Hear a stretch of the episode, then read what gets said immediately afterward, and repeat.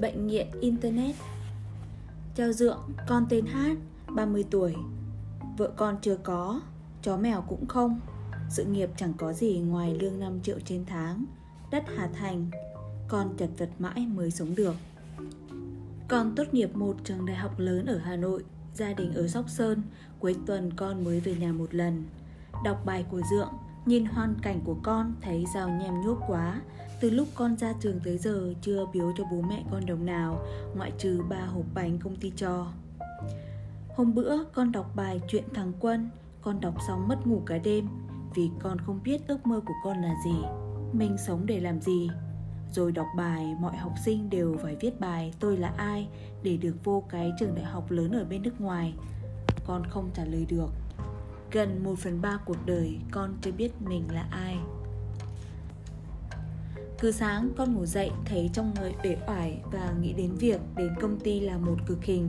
Công ty con làm về tư vấn xây dựng, tám giờ sáng con đến cơ quan bỏ cái cặp đó, bật máy lên cho người ta biết đã đến, tranh thủ ra ngoài làm bát bún riêu, kéo vài điếu, vài cốc nước chè rồi vào. Con làm hành chính, ghi chép ai đi trễ về sớm, mua giấy mua bìa cứng, đóng tiền điện nước. Có việc thì làm một chút, xong chạy ra đánh cờ với bác bảo vệ. Ông giám đốc công ty là bạn của bố con nên con không sợ. Công ty có làm ăn được hay không thì kệ nó chứ. Nó tèo thì còn xin việc khác. Cứ mỗi lần đọc gương phấn đấu của các bạn khác thì máu con lại sôi lên một trăm độ. Nhưng sáng ngủ dậy thì lại quên mất hôm qua mình định quyết tâm cái gì. Mở sách đọc tiếng Anh thì con thấy không biết đọc để làm gì. Con có tiền đâu mà đi du lịch. Con cứ đi ăn cơm ngoài hàng, xong về ôm cái laptop. Trước đây thì tối nào con cũng đi cà phê chém gió với đám bạn. Nhưng giờ phần đứa có gia đình, đứa thì ngáo ngơ. Nghe nó nói hai ba lần có mỗi câu chuyện đấy con chán. Bọn nó sợ chữ, không đọc dài được nên không biết gì mà nói. Mặc dù tốt nghiệp đại học hết Dượng à. Thế giới ảo là cứu cánh của con. Con chơi game online hoặc lang thang trên mạng. Một hai giờ sáng mắt mỏi quá thì lăn ra ngủ. Con tham gia mọi diễn đàn, mọi blog, mọi trang chính thống lẫn lá cải.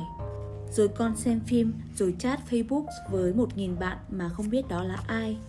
Cứ thấy một thông tin đăng lên, con tra Google kiểm tra tính xác thực và comment cãi qua cái lại. Con suy nghĩ nát óc để có một bình luận thật hay, thật dí dỏm trong trang của những người nổi tiếng nào đó và ngồi chờ đếm like. Yêu đương thì con cũng trải qua hai mối tình, rồi giờ đang ép a, forever alone, người chưa có gia đình.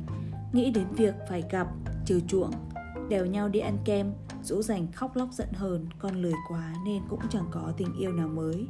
Khi nào bố mẹ con có nhu cầu cho con lấy vợ thì bố mẹ con giới thiệu một cô trong làng ưng mắt là xong.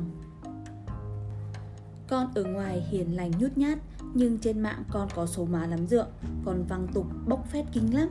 Chỉ nhớ con cũng tốt nên cái gì con cũng biết, nhưng con không kiếm tiền được. Sao người ta phát minh ra Internet để làm gì mà con khổ quá vậy? Dượng biết con bị bệnh gì và chữa trị ra sao không ạ? Tony trả lời, con dao là vật trung tính, laptop, Internet, iPad, mạng xã hội, website, thư điện tử cũng vậy. Nó được phát minh để giúp cuộc sống tốt đẹp hơn, nhưng một số người đã lạm dụng, giống như con dao chỉ nên dùng gọt hoa quả hoặc thái thức ăn. Ai suốt ngày trên mạng, chỉ có những đám tỷ phú thời gian, người ta đầu tắt mặt tối học tập làm việc. Họ chỉ online một đến hai giờ trong ngày thôi, coi email và các tin tức phục vụ công việc của họ thì cũng đã hết giờ. Cách chữa trị, con cho ai cái laptop rồi ban đêm đăng ký học lớp cầu lông, tennis, bơi lội, đá bóng, võ thuật gì đi, tham gia câu lạc bộ tình nguyện, ví dụ nhặt rác bờ hồ, đăng ký một lớp học ban đêm, mấy lớp dạy kỹ năng hoặc tiếng Ý, tiếng Ả Rập, đăng ký đi hiến máu để thay máu não đi, máu mới sẽ giúp não mình thay đổi. Tìm một cô gái tử tế để kết bạn, lựa cô nào biết làm việc nhà, thể loại chỉ ôm iPhone thì thôi nhé. Mấy cô nói đọc ebook chứ dễ gì, mở ebook ra chứ Facebook nhấp nháy là mở ra coi liền. Dượng cũng vậy nên Dượng biết, nên sách giấy là cái cần phải có của cộng đồng văn hóa đọc thực sự. Cuối tuần Thùy đi dã ngoại hay cà phê ngồi đọc sách cùng cô ấy, lâu lâu đi du lịch bụi thật xa, đến những miền quê nghèo khó. Mỗi sáng ngủ dậy lấy tay vỗ vào mặt một trăm lần nếu thèm Internet. Làm liên tiếp trong ba tháng, quyết tâm may ra hết. Nghiện Internet cũng như nghiện ma túy vậy, phải ý chí lắm mới bỏ được.